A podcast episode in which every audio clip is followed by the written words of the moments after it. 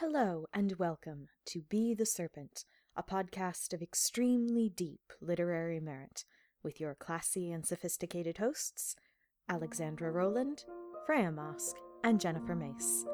On today's episode, we're discussing Stilinski's Home for Wayward Wolves by Owl Post Again, Monstrous Regiment by Terry Pratchett, and the pilot episode A Firefly.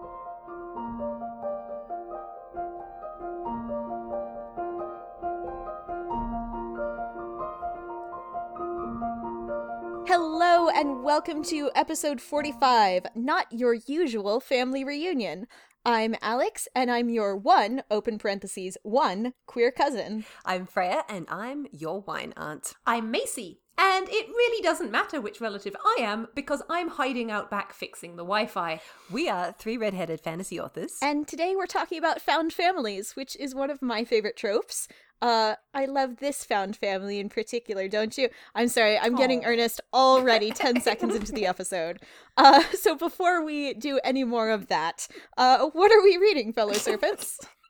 I had been trying to stick to my no adult sci fi fantasy rule while I finish my work in progress, but it has fallen a little bit down the wayside so that I could read a couple of books that I was quite excited about. I read The House of Sundering Flames by Aliette de Bodard. So, this is the third book in her Dominions of the Fallen series about fallen angels and magic and sort of post apocalyptic Paris.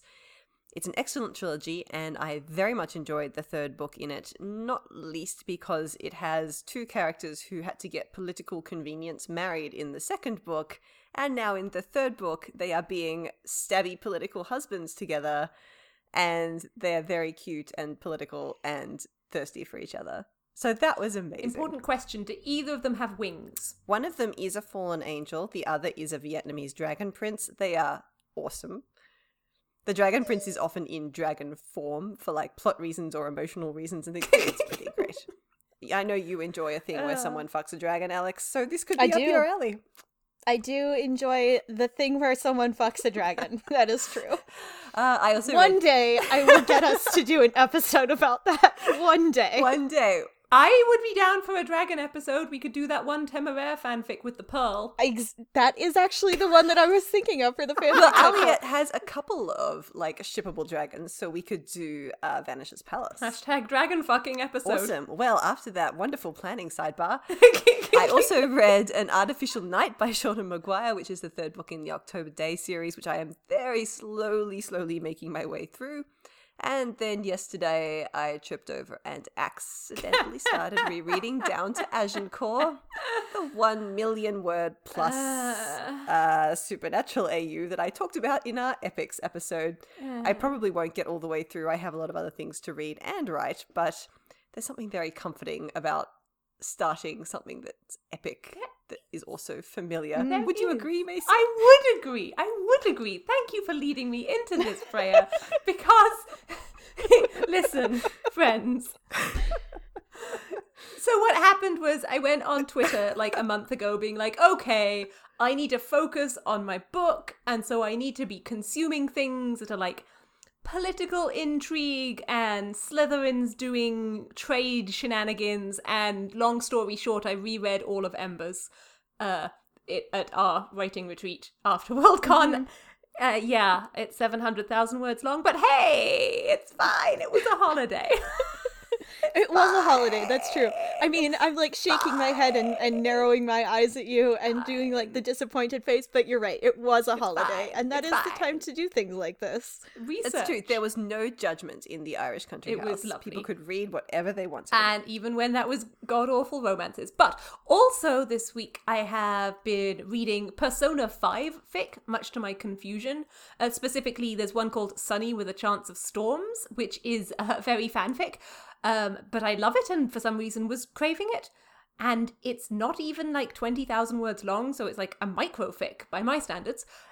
And also in actual books with like actual hands. I have been reading Amanda Hackworth's book, The Library of the Unwritten, which I believe is out by the time this episode goes up. I Is that believe right? so. I think so. It comes out in October. Doo-doo-doo. And this episode should go out at the beginning of October. October 2nd. We Yes. are deeply unmoored from time, darling listeners. We are deeply unmoored from time. It comes up uh, October 2nd, is that right? Yes, because I just. Uh, so yes, it will have come out last week. Yay! And it is full of disaster queers, pl- plopping around the multiverse, being chaotic and stabbing things quite a lot, in fact, and then failing to make out. Can can we just take a moment to giggle at the fact that the sentence that I said was it will have come out last week. darling listeners, This is how unmoored we are the from worst time we David Tennants. are. next week my book comes out. That's how unmoored from time we are. That's where we're at. Um Like three weeks ago. Next Yeah, week, next three week. weeks ago. next comma, week, three three weeks weeks ago, my book came out. anyway, We are feeling also particularly disastrous this week, as you may have guessed, yes, dear we're, listeners. we're all a little bit tired. Uh, anyway, so I also read a bunch of things the last couple weeks. Uh, my at the writing retreat holiday read was The Talisman Ring by Georgette Ha- Heyer. Oh, I read that there too. Yes, yes, Because I- Freya gave us homework. yes, Freya was Yes, like, read this. It's my favorite Georgette Heyer. Uh, that was good. Uh, also this week I was reading the tent poles for the wrong episode. Yep, yeah, yep. which was amusing for a hot second until I went, shit, wait, we re- we rearranged some of the topics that we are doing. Fuck, fuck, fuck, fuck, fuck. Uh, oh no. I also, for some inexplicable reason, fell into MCU fanfiction and was reading like Steve Tony fanfic, even though I don't Ugh. particularly care about them as a ship. even Like, I, Loki in those though. Why? I have no explanation for why. They're Literally, just I like Gryffindors. Yeah, it was like potato chips. Like it was there, and so I read it, and then I read like six more of it, even though it had no nutritional value for me per- personally. I tried to like once I realized what I was doing, I tried to sort of redirect it and read some Thor Loki, which That's fair. at least I care about like slightly more, but still not that much. Did you go reread Um, Chaos War? Say what? Did you go reread Chaos War? I have never read Chaos War. Okay. Simultaneous Alright. gasps. Okay. All right. I mean, like, sure, potato chips, nutritional value, but also Astolat. Ask Oh, okay, it's Astolat. Well, in that case, I'll check it out then. Uh, cuz I do trust Astolat, you know. yeah, you should. um, it's a good. It's a good fic, Bond. And speaking of good fix, like it seems like we have all been on a rereading favorite fix for the comfort read thing, which I also did this week. I reread Undiscovered Country, which is a Yuri on Ice fic uh, by Shy Sweet Thing. I think that we tent pulled that for the Unreliable Narrators episode. I would believe you if you told me we did. I think I think I'm unreliable narrators. We just did Yuri on Ice. I thought I didn't think we did actually the fic Maybe for it. I don't remember. I fe- Which one is this? I it's not the rage proof rock, right? No, this is Shy Sweet Thing. This No? is the one where uh Yuri and I will not explain this on episode. I'll talk to you later about about it. I'm, Okay. Let's not take up our time with me this, explaining which fine. fic this We can is. Snip, snip, Um, snip. I also made a skirt this week to wear to my book launch, uh, which means that I have been listening to the audiobook of Game of Kings by Dorothy Dunnett, the first book of the Lymond Chronicles. You're not swear, I getting think You're doing this on hard mode. I cannot imagine trying to comprehend Game of Things the first time via audio. Well, I can't read I had it.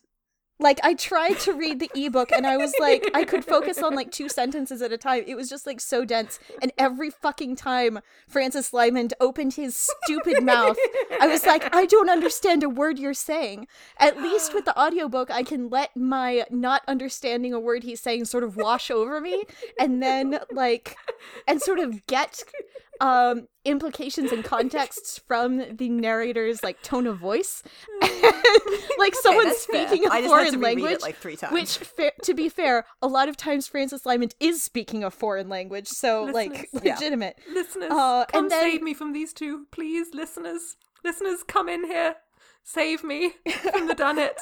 Anyway Darling listeners, I need an air I'll get rescue. you I'm one calling day, in a Macy. squad. I'll get you one day. I No, only have one more book to tell you about, and that's one of the ones that I'm most excited about. It's called Gentleman's Blood: A History of Dueling by Barbara Holland, and it is nonfiction.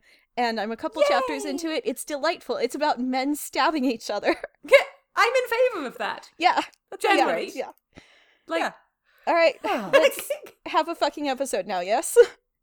Yes, that was a nice extra long what we're reading to make up for the fact that we didn't have one We last episode. Actually, that's about it. standard for the timestamps of how long it takes us to talk about it. We usually spend about 10 minutes.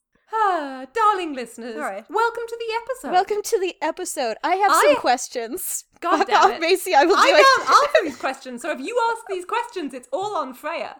Macy opened her mouth and I'm like, nope, I'm doing it. Freya, Macy and I have some questions for you. Shoot. What be a found family? How do you know when you done found one? Is it any different from your garden variety ragtag band of misfits? And if so, how? You have 500 words and two sides of A4. I am just going to default to the porno- pornography defense, Oh my which is God. I know it when I see it. Um, you can tell when you done found a family because you bend down and pick it up off the sidewalk and it's kind of crusty and Yeah. you like wipe it off with something from your pocket and then it's a nickel and you're grand. Right, like that's exactly how it happens though. anyway, great episode, guys. Bye. sure, done, perfect. I was having to think about whether there's something to do with uh, an assumed longevity with found family. Like, can you have a temporary found family that comes together just for a particular purpose, or just for a short period, or is there some implication that you once you have found these people, they are your people forever? I think more the latter, like, because family is a long term thing. You know, family is something that you can count on to be there, where you can, like, have a good, hard fight with them, but they still love you afterwards. I Yeah, it's I also agree. Rather- like I yeah. believe uh, any of the ones that I really buy as a found family, I would believe that they could all fuck off for 10 years and do completely separate things and then show up on your doorstep and be like, hey, yo, give me the couch. And you would, yeah. you know? Yeah, and Yeah. They, they would be able to reunite as a like, in a family reunion, and the dynamics would be similar, Mm. and the Mhm. affection would be preserved. I feel like there's a lot of like, God damn it, the stupid dream movie with the bomb music. Inception. What the fuck? yes! You're like, bomb. I'm like, oh, Inception. Jesus Christ. that there's a lot of Inception fic. I'm This is going to be one of those point. episodes.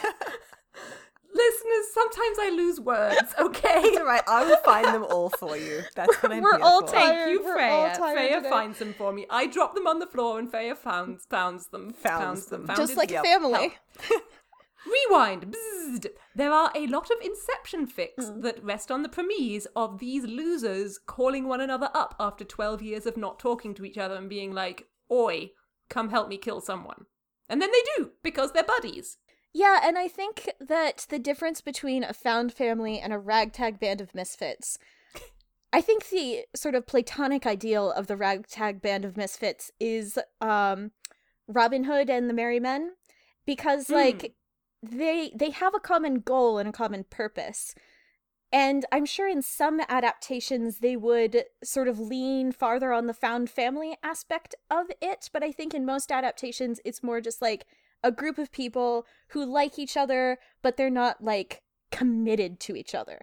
It's true. I think you could. I think they have a. They have their own motivations, and their loyalty is possibly to a goal or Mm. to a concept rather than to one another. I think you have to have loyalty to one another as one of the driving motivations by at least the end of the narrative for it to be a found family.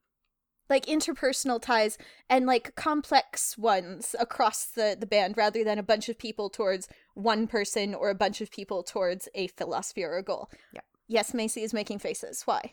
Ma- Ma- Macy is, is just suddenly got struck by your description of the Robin Hood as the platonic ideal of ragtag bag of misfits, basically as the trash bag round table, Oh, interesting. It is kind of. right? It is, actually, now that you mention it.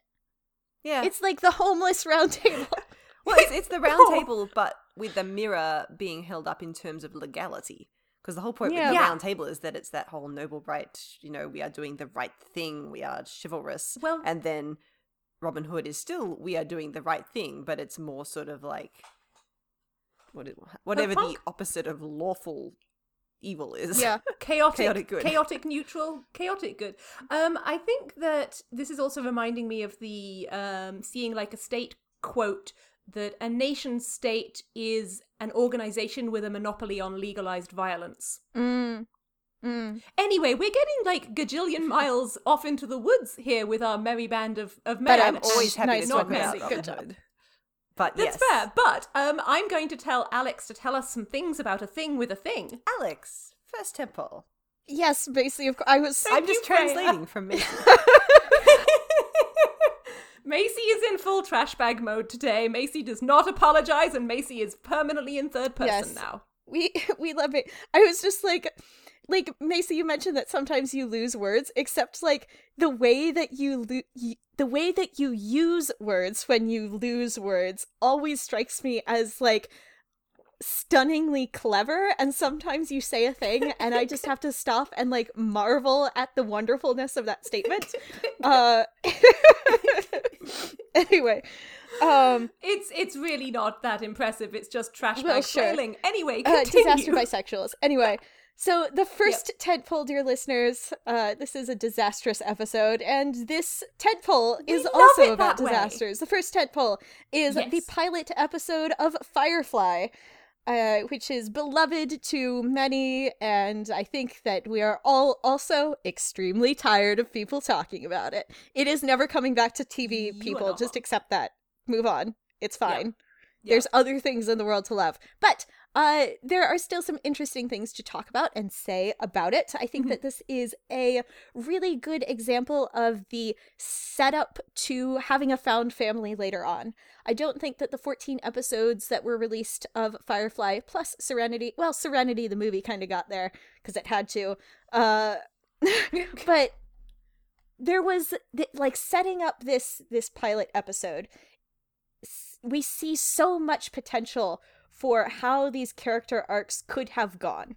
Uh so you if you haven't Hmm. seen it by some weird coincidence dear listeners uh it is a space opera by Joss Whedon and it is about a ragtag band of misfits uh, who have a, a spaceship together. And uh, and they go sailing around the solar system uh, having adventures and being like borderline illegal most of the time yeah. Borderline. well sometimes they do like more legal things and sometimes they do extremely illegal things you know it Yeah. kind of goes back and forth It's interesting that you talk about it as the beginning of a found family. For me, it's sort of an in progress, like it's an Yeah. in media res of a found family Yeah, because that's. That's there are some found family dynamics already in place, Mhm. but what it's setting up Mhm. is the enlargement of that family, or at least adding in people who will fill some gaps or allow some of the existing bonds to stabilize. Like if you compare it to the pilot of Farscape, for True, example, true, true. That- that's the space beginning, opera thing. sure. That's really the very, very beginning. That's people who do not trust one another, who have little reason to trust one another, who are forced to work together, but they have a lot more time. They have four seasons and a movie to become the found Right. family. Whereas Firefly, And- I think you're right, had the potential to create something, but just never quite had the space to do it. But we do start with some existing things. Yep. And I think that for me, one of the things, like, I haven't watched much Firefly. I've kind of seen bits of it over other Mm. people's shoulders, you know? Um, and for me, one of the things I was really struck by was how damaged the father figure is, yes In this very first much episode. yes right? Like, Mal, the way that he behaves kind of, frankly, scared Mhm. me in this episode. Um, but there are people around him who care for him deeply and who are trying to help him be better than that. And it isn't really working at all No. in this episode, but I think it does later on in the season somewhat. It struck me for the first time that there is actually a bit of a divide between the way Mal thinks about himself and the way he actually acts. Like there's that the Oh, end, yeah. the end of the episode where he says to Simon, "If I ever kill you, if I ever shoot you, you'll be facing me and you'll be armed." When literally five minutes later, he shot a man in the back in the head from the back. Mm. And it seems to be that we're meant to be drawing this distinction between, well, now that you're kind of part of my crew, I will treat you Mhm. differently. But he still thinks of himself as inherently having a code yeah when he is kind of tramping a bit all over that code, even the part of the code that says, I treat people in my crew well, because he doesn't really treat his crew well Not really. that much at all. Not in this episode, anyway. I think we were having an interesting conversation last night in Slack chat about Mal being possibly a Gryffindor who has been burned so hard in terms of the sorting hat chats uh, system, a burned Gryffindor whose morals and and code have been violated so hard that he now does not recognize that there is anything right or good in the world and so like his only recourse is to protect his people but as soon as you put one toe out of line you put yourself in danger of not being his people anymore that's how broken and bad yeah. he is at this point in time and i mm. think that's why it was so scary yeah. to me because you see him behaving particularly with Jayne in this one. And I think Jayne is one of those characters who never really fully becomes part of the found yeah. family, right? He's always kind of on the outskirts. Yeah, I would agree. Yeah, and then and later in this season he does actually like break with them for a time. Right. And so you see Jayne being on the fringe and being the first to be pushed out. Um, there's a dinner table scene in which Jayne is being crass and kind of really gross mm-hmm. to Kaylee. And Kaylee is the like darling of this found family and so jayne gets shut down quite mm-hmm. harshly mm. um and i think that there's an interesting point to be made about found families there's a lot of different ways to build one but there is definitely i've seen a lot of them be almost like cliques, right? And we see this in The Magicians, which Freya and I have been kind of watching together, where you have these two main characters, Margo and Eliot, who are super charismatic and amazing friends to have, but if you are not theirs, oh boy. Yeah. That's not a fun place situation. to be. Mm, I think we're going to talk about this a little bit more when we get to the next tentpole, but I think a lot of the way the found family starts in Firefly comes from the fact that Mal is consciously or unconsciously still working off a military mindset, which is pointed mm-hmm, out right. to him by Badger in in this pilot, and the, you can tell because he the person he leans on the hardest is Zoe because she's very much in this lieutenant role and he expects mm. loyalty to the crew above everything else. Mm-hmm. And because he knows that Jayne's loyalty is pretty much to money and Jayne, that's why he's always on the outside because he has this expectation that you're working, you know, towards a higher goal. And you could see that was a part of his character and it has stuck around even though his motivations have been burned. That's a really interesting point because he kind of has built this skeleton and he doesn't realize he's still using it even when the meat on it has burned away. Yeah, that's a really good way of putting it. And I, I found it interesting that thinking about the uh, semi illegal or outright illegal nature of what they were doing, that a lot of found family narratives are those ones with, I guess, benign criminal behavior. I mean, you've got the Robin Hood thing, you have leverage. Mm-hmm. Um, mm. You have all of the mm. Oceans films. You have even Black Sails. Like, there's this it's it's a shorthand for an insular community because there's always going to be a problem fair. with you trusting someone on the outside because you're always on the run from the authority, whatever the authority is. And so the fact that you're, and obviously Farscape is the same. I think that my sort of ongoing theme through this episode is going to be about like structure and character arcs. Uh, because watching the pilot of Firefly, I think that most of the time I think about Firefly as a whole complete thing and i think of it like in terms of the entirety of the character arcs that we got to see rather than this one instant. And so it kind of struck me mm. how broken they are at this point in time. Um but then i was like well it they have to start out this broken because that's how you have a character arc. You have to start out in you can't fix it if it ain't broken. So that, i think there's a lot of good conversations that have been had since, right? About how you can do that and still kind of do better than Joss does here mm. towards, you know, sex workers and just appropriating the whole Chinese language without any actual Chinese people. Absolutely. But like I think I agree from a character standpoint. Mm. Right? There are good reasons to start broken. And not least because that's what gives you uh, audience investment. Everyone wants to believe that everyone, even if I am broken in one particular way, I can find this. And I wrote a dot point that said it's the anti Lord of the Flies. Mm. And I think this is what we like about Found Family. Instead of it being, oh, put a bunch of entitled boys on an island and they will eventually end up killing one another, we love the idea of put a lot of slightly broken, untrusting people together and they will eventually end up willing to die for one another. Yes, yes. Um, although, like, from a like craft perspective, also, having a having all of them be assholes is really playing on like hard mode for yourself. So you can have Yes. all but one of them be an asshole, but you need like a Hufflepuff at the heart. So a Kaylee, for example, who everybody adores and loves, so that the reader has someone, or the reader or the audience, whoever, uh, has someone to love and identify with and sort of grasp onto until they learn more about the other characters who might be more broken in antisocial ways.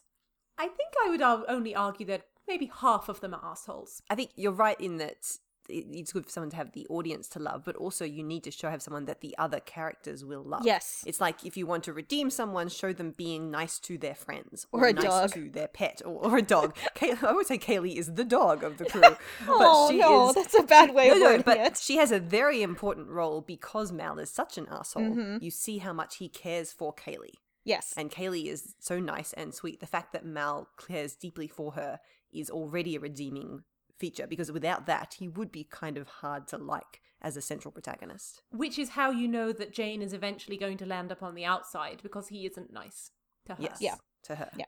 Anyway, Uh, yes, let's move on to the next. tip. So our next one is, I think, definitely my favorite Pratchett standalone.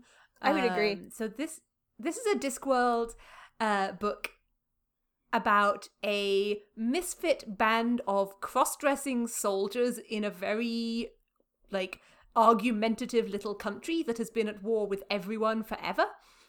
Uh, and it's called Monstrous Regiment. And in this book, Polly sets out to join the army to find her brother, and she joins this ragtag group of recruits who are clearly scraping the very bottom of the barrel of recruits. They're all useless.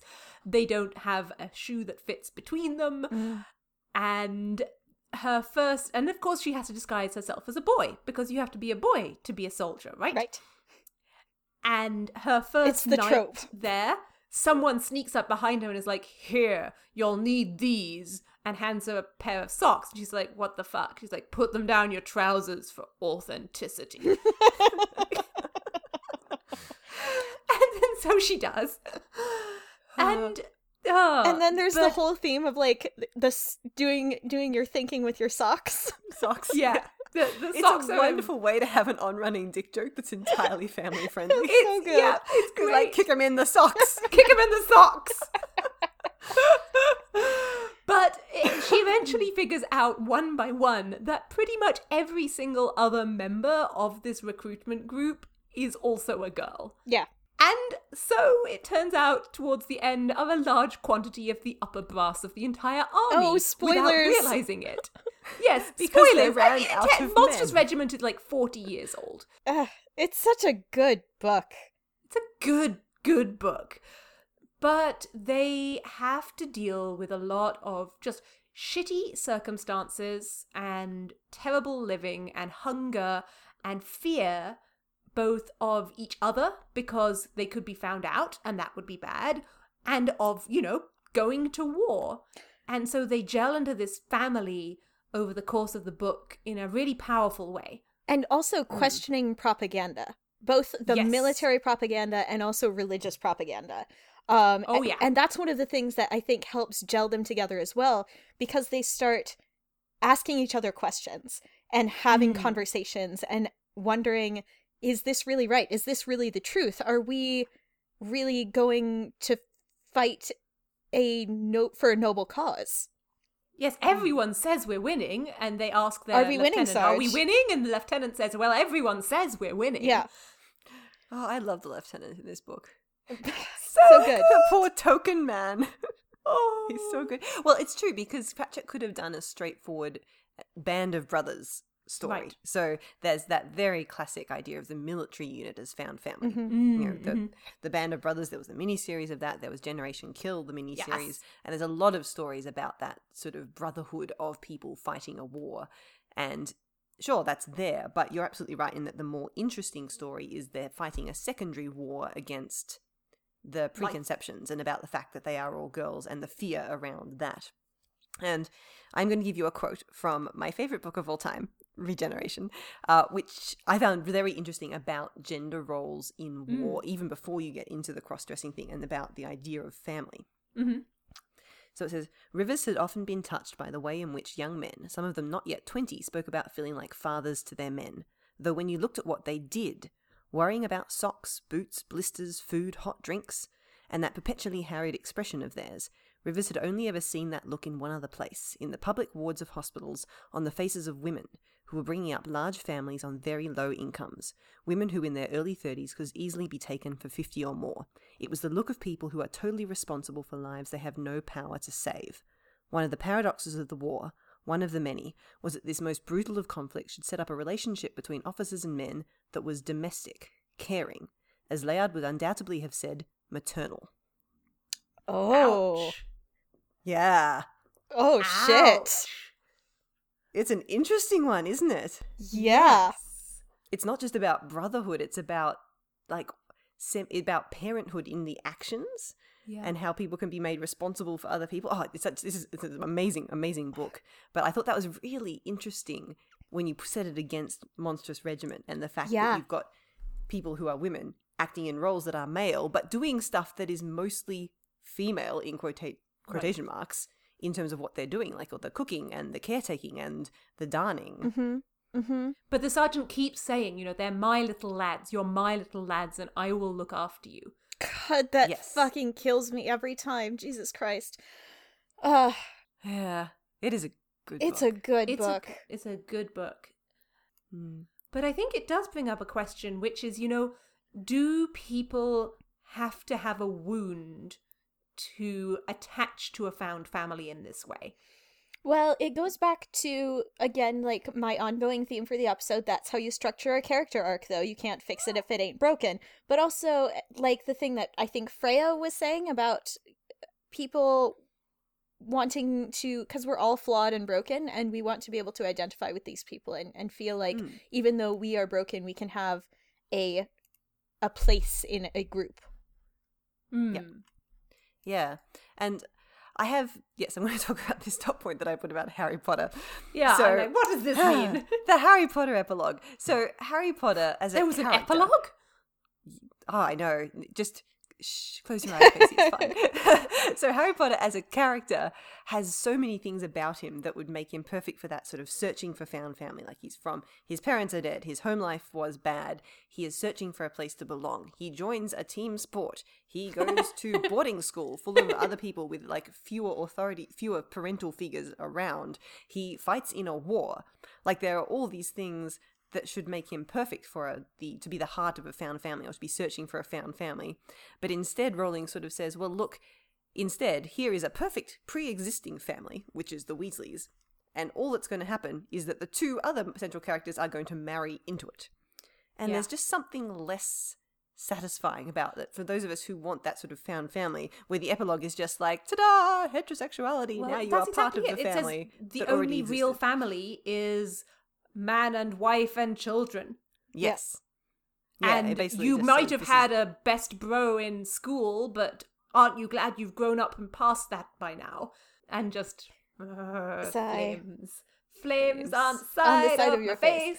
Anyway, back to Monstrous Regiment though. I think that it's a really good example um of another like sort of plot structure thing that I personally think is necessary for the process of building a found family, and that is each character having a moment to shine based on their particular skills.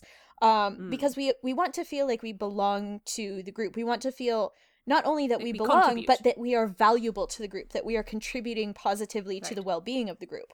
Uh, and so Monstrous Regiment has bunches of these little moments of people being useful and valuable. For example, Shufti doing the cooking, or uh, Igorina's medical knowledge, or Lofty's proclivity for arson, or Polly's history of deliberately performing femininity as self-defense. Yes, I think in Leverage obviously has this as well. This idea that a perfect found family is also a perfect team because everyone has a role. And I think Mm. that's why Dungeons and Dragons has become uh, such a big thing again Mm. because there is this appeal of a group of people who are balanced. Like everyone, Right. you are the bard or you are the magic user or whatever, and everyone has a, p- a role to perform and a skill and gets a chance to shine. And that's how you form the family by letting everybody perform a, a role that nobody else can take. Right. Like you are individuals and you are you are praised for your individuality, but also you are embraced as part of the group. Yes. Right. Absolutely. I have a sidebar question, which was Did you two spot lesbians? The lesbians? Loft. There were lesbians in there. Oh yeah, There were, yes. definitely I hadn't noticed that the first time. Really? Oh really? Because he isn't actually outright explicit about it. No. No, uh, but it's like But they are. they are. They are though. Like Lofty, Lofty, and Tonker, right?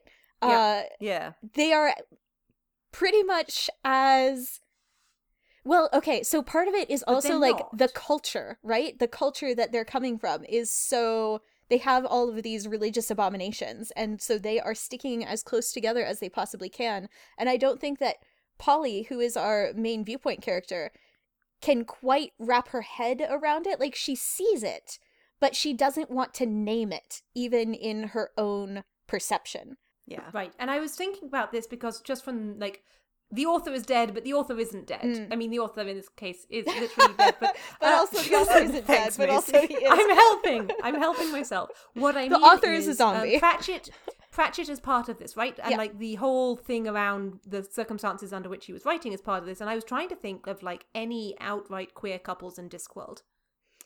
Yeah, that's the thing. I can't think of any. There's a little bit of stuff done with queerness in uh, Unseen Academicals Mm. um, with the two dwarves, or not dwarves, who are part of the fashion Right, world. right, and there's right, some right. stuff there that's possibly like. It, when you read it, it's a little bit difficult. There's definitely queer coding. It's hard to tell if it's actually like same sex coding or if it's uh, trans coding. Mhm. Mm. But there is some stuff there. But again, it's never named. And you can argue that, yeah, it's coming from this, like, the dwarf culture. It doesn't really have a concept for it. But it's true that Pratchett never, like, outright pushed. Oh, like, I mean, Unseen Academicals, there was another queer character, like, outright queer, but not in a relationship. But I think that that's one of the things I'm looking at, even here in the Pratchett from the 80s, is how many of these girls' journeys to this state of being away from their family in desperate circumstances and needing the found family is around their sexuality in some way. Mm. Because you have one of them who's pregnant. And then at the end decides that she actually doesn't want to marry the boy she was running off to make marry her. She's going to do something else. So she's stepping outside of what's okay. There's the two who are very clearly like Boston marriage, if not outright gay. Mhm. Um, there's the sergeant who doesn't want to go back and declare themselves the mother of the child they'd left behind, but goes back and declares themselves the father. And it's like, are, are we talking about a trans character here? Are we not? I don't know. But there's a lot happening there. And I think that is something that maybe we want to talk about in the context of the next tentpole as well. Yes. Mm. Yeah.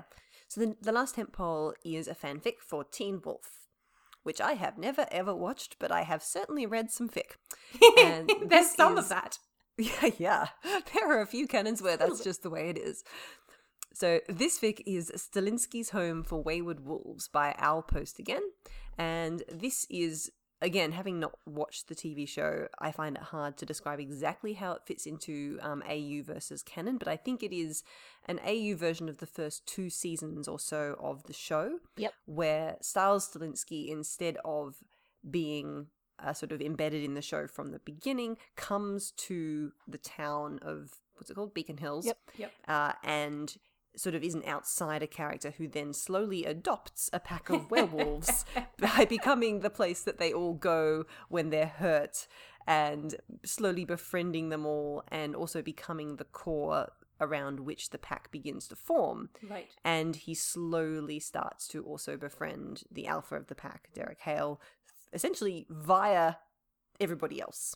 Yeah. And it is a it's a shippy fic in the end, but most of it is about this idea of a slowly forming family and a slowly forming pack, and how you make a dysfunctional fat pack functional By turning it into a family. by turning it into a family. Yeah, And, and there's a lot of fics in this fandom that are about that idea of pack as family.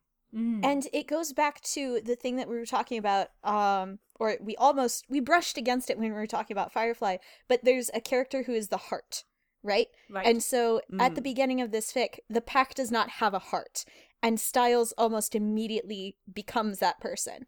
Uh, and Derek tries to reject him and try off page tries to get his pack to like say that person is not part of our pack, but they all say yes, he is. He's this Mm. person. He's ours. And I found interesting in that you drew a comparison to Kaylee Yeah. in Firefly being the the team mum, the heart. Both Kaylee in Firefly and Stiles in this fic are also directly tied to the hearth, the domestic home Mm, yes. that is the, that is the the found family's home. Like Stiles's house becomes the place, the refuge that they all go to, and Kaylee is directly tied to Serenity, the spaceship, and The and the engine. engine room Yeah. by the engine. Yeah, Holy and shit! So you have oh fuck, Freya, that's good. Yeah. Oh, well done, Freya. and then I was tr- I was trying to have a think about can you do this with Polly, and you can't really because they're always on the move. But Polly is a in innkeeper. That's like true. she kind like again she's related to this whole idea of hearth and welcoming and even though she takes those skills on the move she still has those skills of making people at home And she's um the one who finds them the things that they need. She's their quartermaster equivalent, Yeah. like unofficially. yes and the quartermaster kind of is it they become the Yeah. heart of the camp right. She's the one who has to find the coffee when the vampire is jonesing, and yeah so that that was an interesting parallel that i saw yeah, yeah, that's super cool. that's really very good, Freya. But I think that this is something that the show of Teen Wolf does as well, which it asks the question of which high school kids end up in the werewolf pack, right? Mm. Because um, what does happen at the end of season one um, in the show is Derek Hale goes looking for more kids to add to his pack. And he finds these three kind of social outcasts. Uh, that's Erica, um, Boyd, and Isaac. Oh, what's his name? Isaac. Yes, I was like Lucas. No, that's the wrong word. and so they all are kind of outsiders, and they get drawn together much more easily because of it. Yeah, and that's interesting because I mean, looking at it from a more cynical point of view, if you were going to be turning vampires or or werewolves or whatever it is, you're looking for the outsiders or the ones whose families don't particularly have contact with them because you're looking for the people who won't be missed. But from a narrative point of view, you're looking for the broken people who you can turn into a nice family. Ah, why not both? If we want to be fucked up about things. Yeah. Well, one thing I liked in this story was that part of what Stiles was doing, and again, semi consciously but semi unconsciously, was allowing the pack to form in such a way that you started seeing other members of it interact in ways they hadn't previously. And that's what I together, like yeah. about found family stories, especially in long running narratives where you suddenly get an episode, let's say, where two members of the group who haven't interacted much before get to have their time together. So you can see what's the dynamic like between these two people. And so you do get a really strong sense of what all the interconnections look like. Are we all thinking of that leverage episode where uh, where Parker and Eliot get trapped in the ice together? Yes. I mean, when am I not? But it's such a good episode. It is a It very really good is. episode. Leverage did do that quite well, allowed sort of people to pair off in new ways and have Yeah. conversations and deepen dynamics. But yeah, and Mm-hmm. I think this goes back to what we were talking about with the difference between a ragtag band of misfits and a found family because you can't you need like the interpersonal relationships between like the quote unquote lesser members of the team rather than just the relationship between the beta wolves and the alpha wolf. yeah, an and I think- and- interwoven thing that has multiple points of connections is far Yeah, stronger a web. than a network that relies on top down. Yes. Mm. And and look, fanfic loves a found family. Like there are lots and lots of fanfics that can do that really well because they have the space to explore Mm. those lesser in quotation marks dynamics. I actually went looking on AO3 and the tag found family by itself has over 7,000 fics under the main tag alone and there are lots and lots and lots of freeform tags Oh, with variants on found family or that contain the words found family.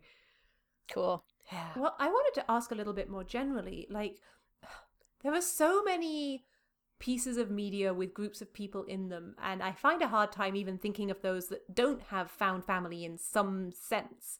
Mm. But do we need some sort of melting pot, some sort of furnace, some adversity to catalyze a found family formation? Or is that just a way to make it happen fast when you don't have much space?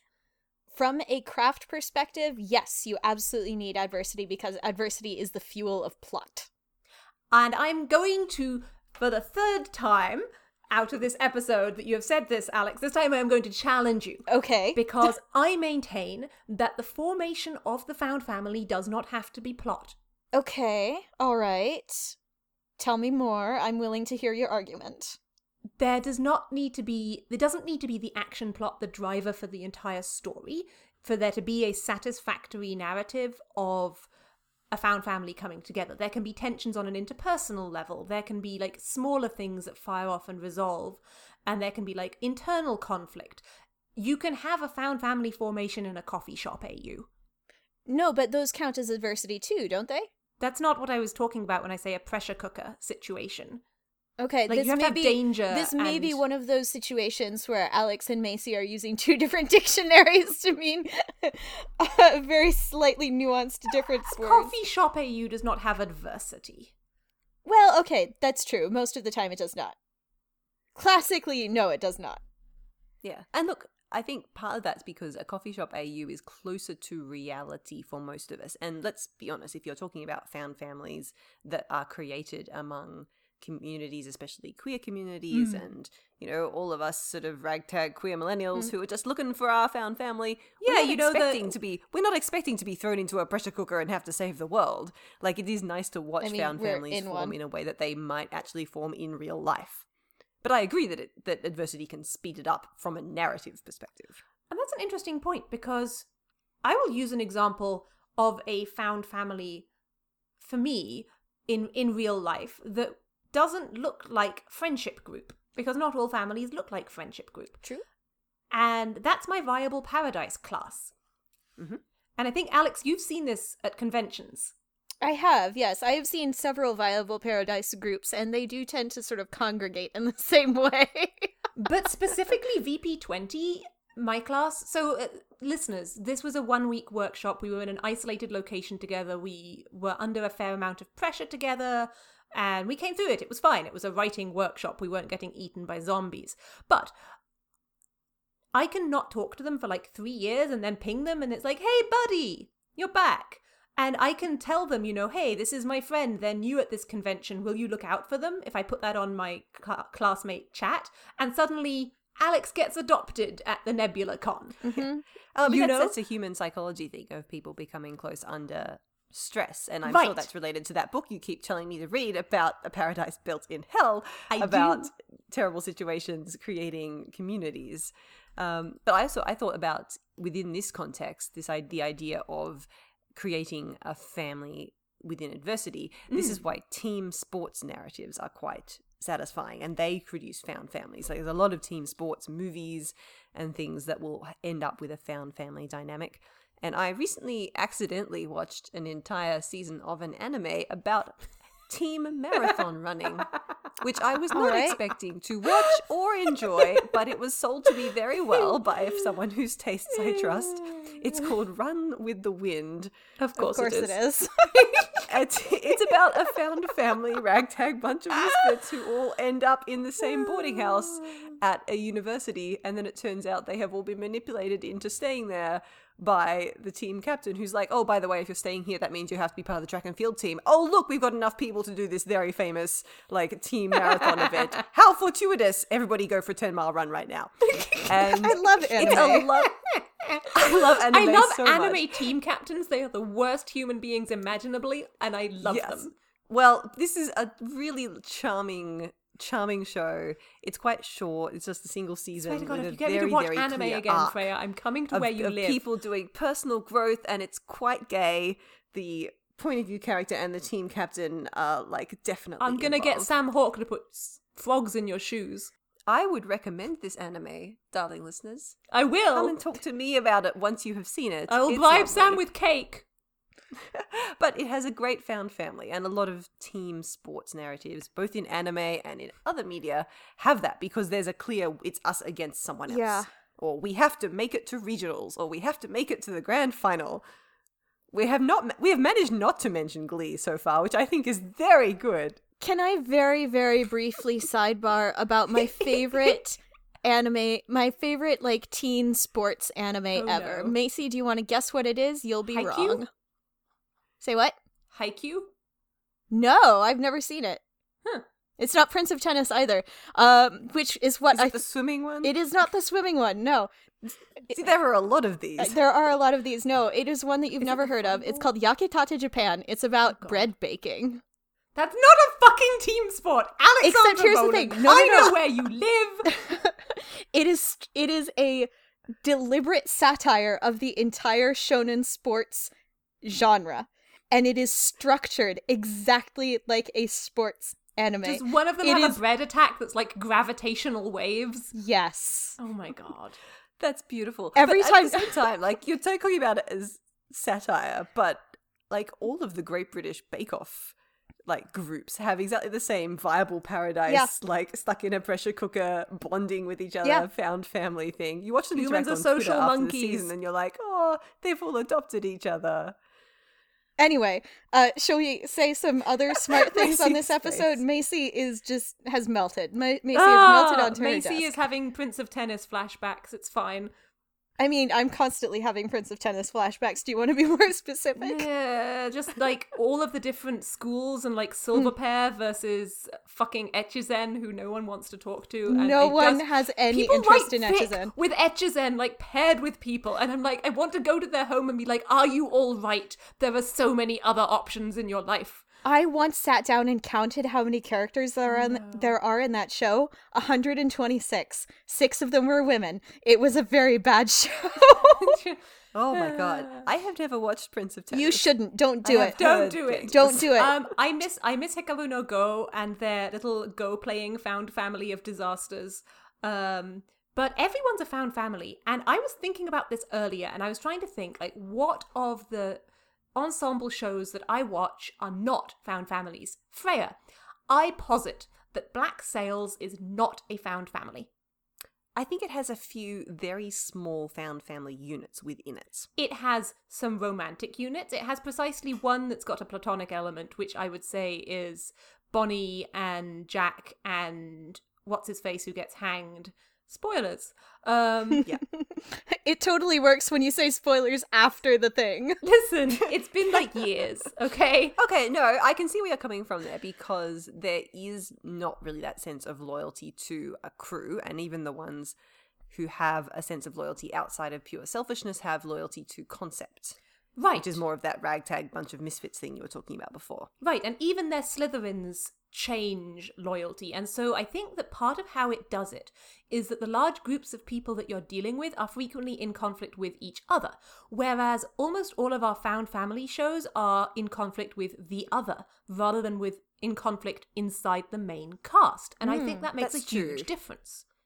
Mm, I think if Black Sails was more about one particular group of the pirates Right. versus the outside or the British East Indian Trading Company or the British government, then yes, I think it would be more of a found family from that sense, but it doesn't take that easy ish route.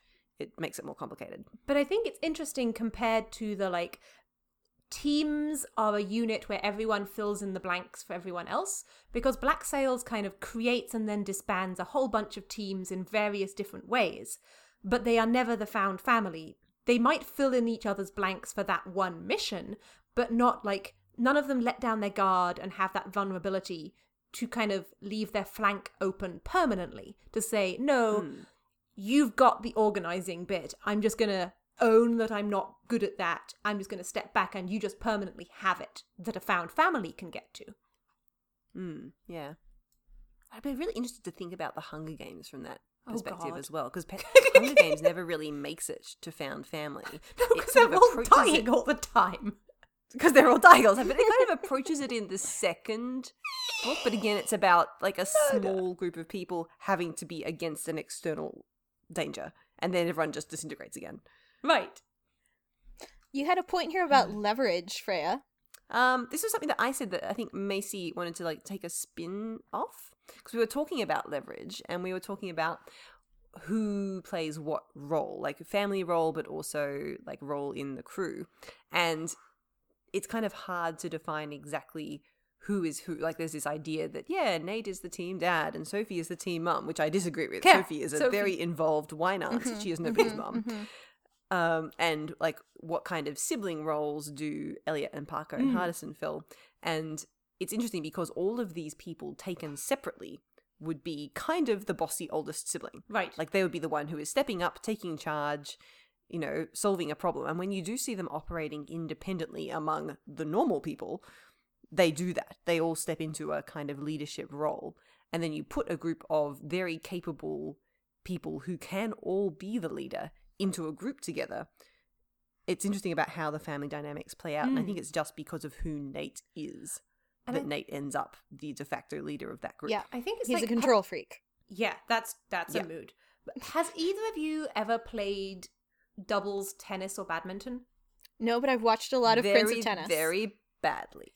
So part of it I will then comp an Astolat fic in a moment to make up for this lack of background. Um, but part of it is if you want to be any good at doubles, you have to learn to let go of hitting the ball.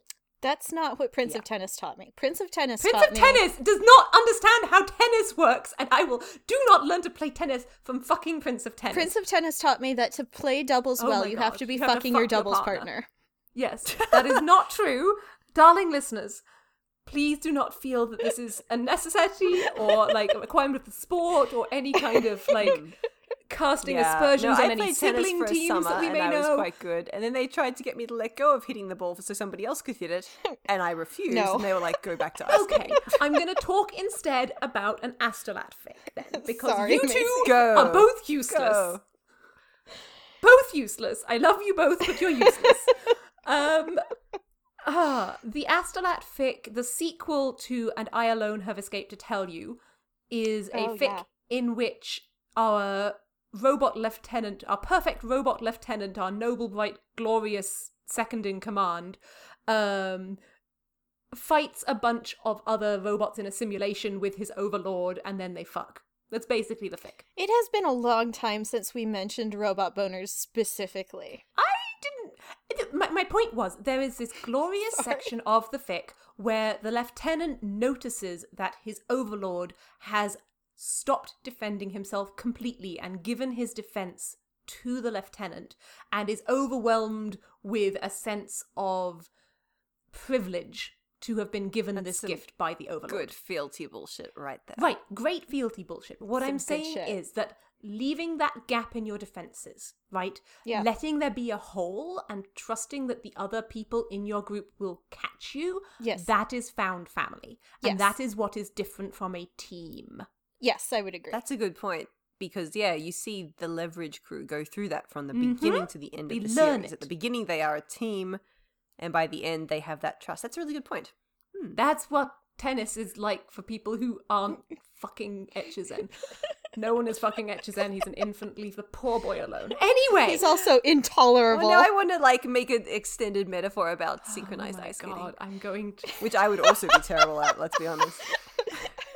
None of you Macy are allowed so to do any with form of community sports. There would be orgies on the court.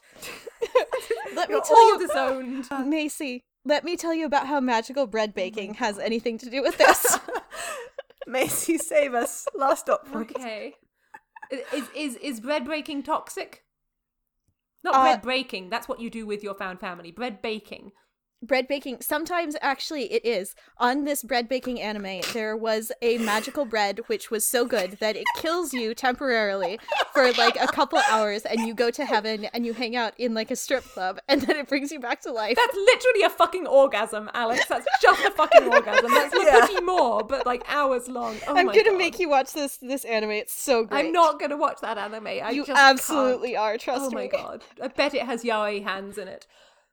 Not really no it's not that sort of anime Does it have like sensual kneading Oh my god! yes loads like You loads fuckers, get There's on also- topic.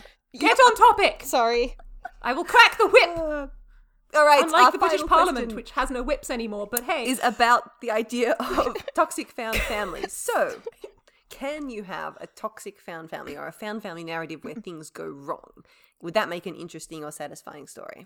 where it ends up that they're still toxic or where they start toxic but then they do learning and growing and changing I think for this one, it has to be more that the toxicity is either all the way through or, that, that it, it breaks open. becomes toxic. Mm. So we're talking about an opposite to what we've been Yes. talking about before so far. so i think that uh i mean i have a lot of feeling about antis this week like the the fandom morality police as it were uh, the people who think that everything has to be like morally good and pure and righteous and that you're never allowed to write about anything hard or challenging or, Or bad. toxic or bad, right? Um, because then you're a bad person who is like putting hurt into the world. Uh, or you have to like I read a so this amazing Twitter thread by uh at Dynamic Symmetry uh about antis and about uh writing about things that are are difficult and and bad and how it's important that we are able to do that.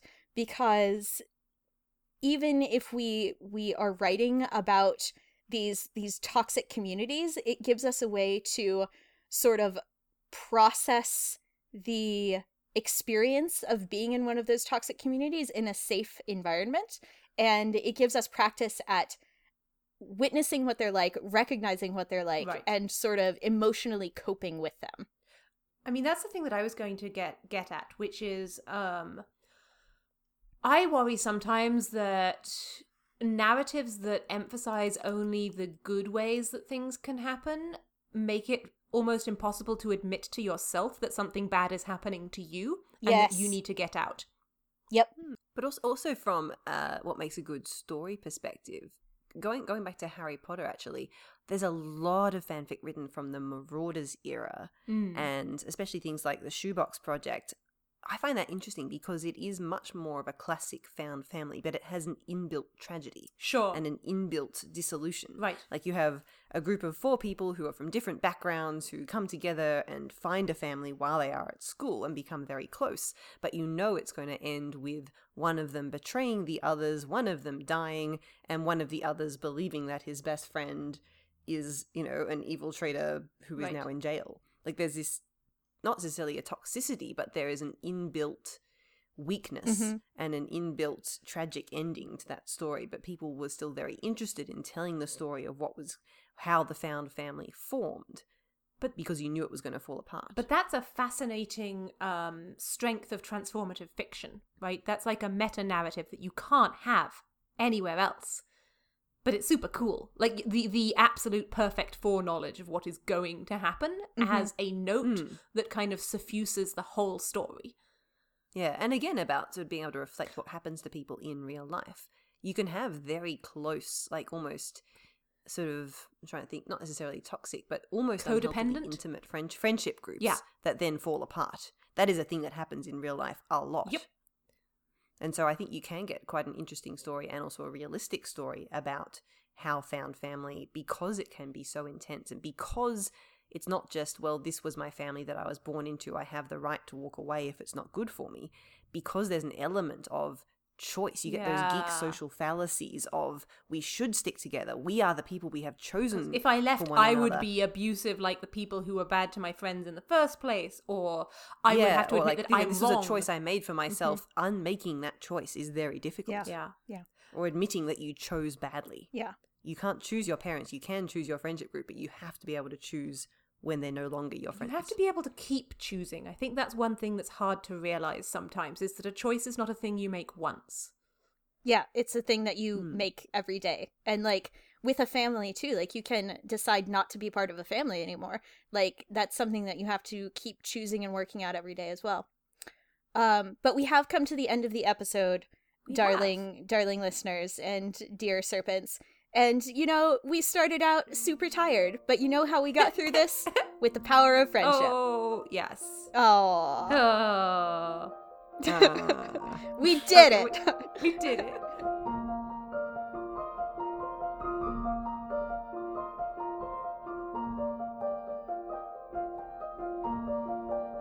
Hey, everybody. Thanks for joining us for this episode of Be the Serpent, a podcast of extremely, extremely deep literary merit. You know, I could ramble about the power of friendship or be embarrassingly sincere about the found families that I have found or founded, but I think the real moral of this episode is just that Macy really needs to watch the amazing bread baking anime.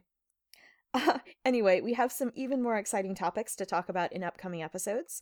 On the next episode, two weeks hence, on October 16th, we'll be discussing the really camp side of goth. If you want to prepare in advance, one of the tent poles for that episode is Gideon the Ninth by Tamsin Muir. So if you have a friend who's into stuff like that, maybe give them a heads up. In the meantime, feel free to continue the conversation with us. Questions, comments, breathless adulations? Contact us at serpentcast at gmail.com, at serpentcast on Twitter and Tumblr, or join in the conversation in our fan Discord chat, linked on the About the Show page of our website. If you enjoy the podcast, please consider supporting us on Patreon. And by the way, it's okay if you feel like the weird one in your family. We can be weird together.